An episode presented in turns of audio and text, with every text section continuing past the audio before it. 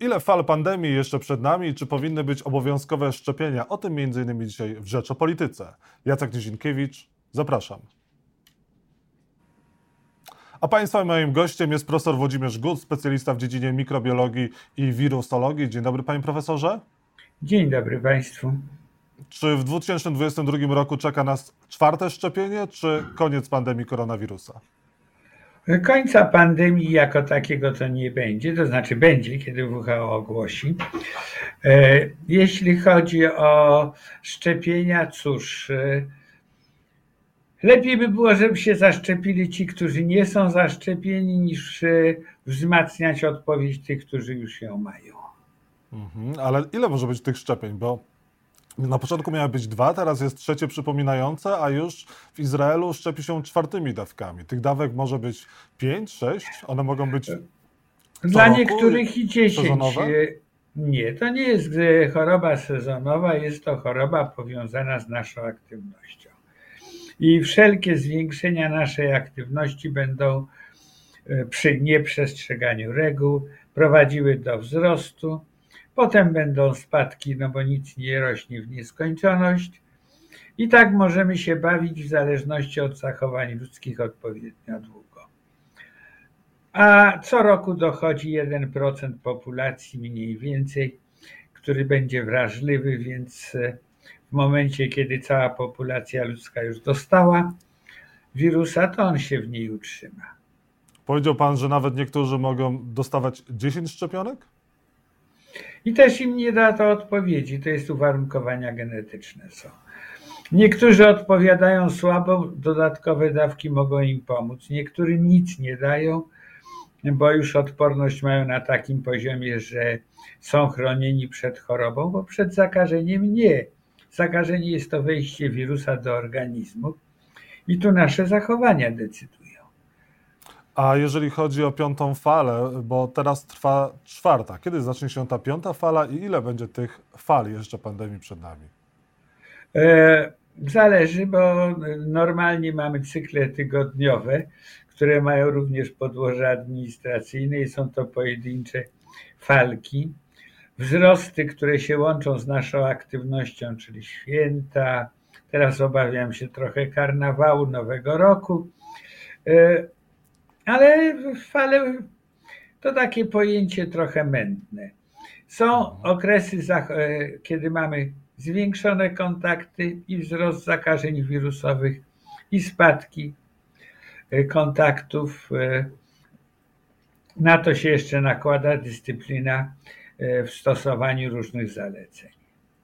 Jeżeli chodzi o tą dyscyplinę, to w Polsce bywa z nią różnie. Ostatnio mieliśmy chociażby Sylwestra Marzeń, e, TVP, który przyciągnął 40 tysięcy osób e, e, w Zakopanem. Czy tego typu sytuacja, gdzie gromadzą się osoby, jak widzieliśmy w telewizji, też bez maseczek, powinna mieć miejsce, czy, miejsce, czy to nie jest jakieś ryzyko zakażeń? No oczywiście, że każde zgromadzenie, w którym nie przestrzega się reguł, a reguły są proste, albo dystans, albo bariery fizyczne. Stwarza ryzyko i tutaj nie ma dyskusji, czy to jest e, koncert marzeń, czy e, spotkanie towarzyskie. Reguły są takie same. E, panie profesorze, była też taka sytuacja, że Jacek Kurski po dwóch dodatnich wynikach testów na obecność koronawirusa przebywał w izolacji niewiele ponad 40 godzin, podczas gdy powinna ona trwać 10 dni. To Onet ustalił. No i pytałem, czy prezes TVP naraził siebie i innych na niebezpieczeństwo? E Problem się pojawia, czy był zakażony. No cóż, kwarantanna oznacza 40 bez interpretacji czego. Dobrze, że nie 40 sekund. Mhm. Jeżeli chodzi o mutację e, wirusa, to co możemy powiedzieć o tej najnowszej? E, może o, o, o minokronie jeszcze porozmawiajmy. Omikron? No tak. jest to jeden z setek już w tej chwili. Jeżeli ktoś jest zainteresowany, to mogę powiedzieć, że jest taka strona Pango, gdzie można sobie poczytać o różnych wariantach i gdzie występują, e, charakteryzujący się dużą ilością zmian. I to jest jego ciekawa cecha, ale zachowuje wszystkie swoje właściwości, to znaczy zakaża i wywołuje e, objawy chorobowe. trochę różne, bo to jeszcze zależy od drogi zakażenia, ale nie jest to żadna rewelacja, zabraknie nam jeszcze alfabetu. Mhm, czyli nie jest to jakiś najniebezpieczniejszy wirus. E, ta mutacja nie jest mutacją, której powinniśmy się bać bardziej niż innych. E, problemem była ta pierwsza, która pozwoliła przejść na człowieka. Potem to są już dostosowawcze pewne elementy, zarówno do charakteru lokalnego populacji, jak i do sposobów zachowań i sytuacji. Tu można powiedzieć tylko jedno.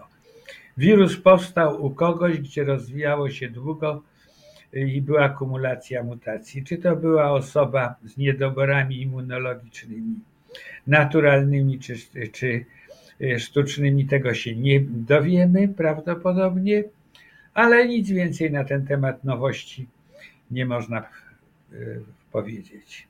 A ten nowy wirus IHU, e, mutacja koronawirusa, która się pojawiła na południo, e, południowej Francji, to jest też jakaś mutacja e, no, równie niebezpieczna jak ominokron, czy bardziej? Jak to wygląda?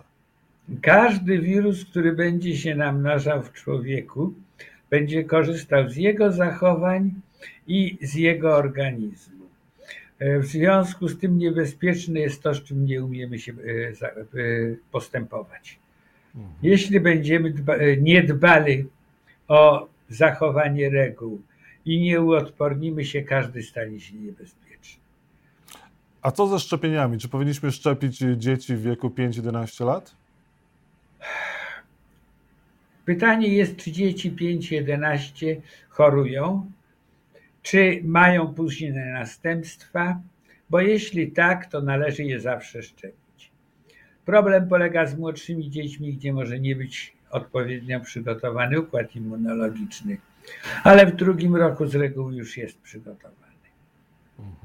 A jeżeli chodzi, panie profesorze, o to, że po trzech, trzech dawkach nawet niektóre osoby e, chorują, zakażają się, po ilu, e, dlaczego, dlaczego do tego dochodzi, że nawet trzykrotnie osoby zaszczepione wciąż się zakażają, e... przechodzą ponownie COVID? Nie, zakażenie nie ma nic w tym wypadku, zresztą nie tylko w tym, wspólnego ze szczepieniem. Szczepienie jest przygotowaniem na zakażenie żeby organizm mógł odpowiedzieć właściwie po kontakcie z wirusem. Żeby skrócić ten okres odpowiedzi i nie dopuścić do ciężkich objawów i zgonu. A przed zakażeniem to chroni, jak to ja określam, ściana. Bo wejście mhm. wirusa, czy będzie zaszczepiony, czy nie jest nieuchronne.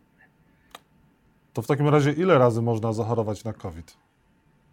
E, w zależności od naszej odpowiedzi, tu nie mamy jeszcze właściwych, bo jeszcze musiałbym powiedzieć, że niektóre testy są w stanie wykrywać pojedyncze cząstki po 6-8 miesiącach, czyli mogą wykryć również osoby, która ma inne zakażenie.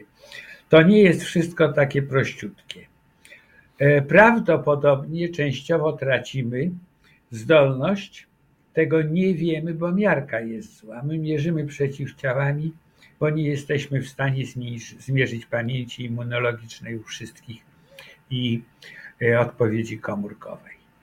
To są badania indywidualne, rzadkie, a tak naprawdę mówiąc o przeciwciałach, my nawet nie wiemy, jaki poziom zabezpiecza. I na koniec, panie profesorze, jakie obostrzenia powinno się wprowadzać w Polsce teraz?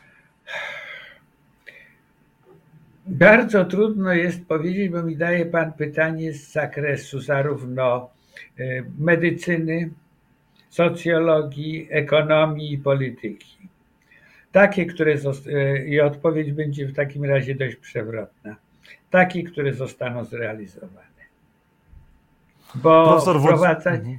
wprowadzanie czegoś, co nie będzie skuteczne, jest bez sensu a czegoś, co nie zostanie wprowadzone w końcowym efekcie ze względu na opór materii, też jest bez sensu. Profesor Włodzimierz Gut był Państwa i moim gościem. Bardzo dziękuję Panie Profesorze za rozmowę. Proszę bardzo.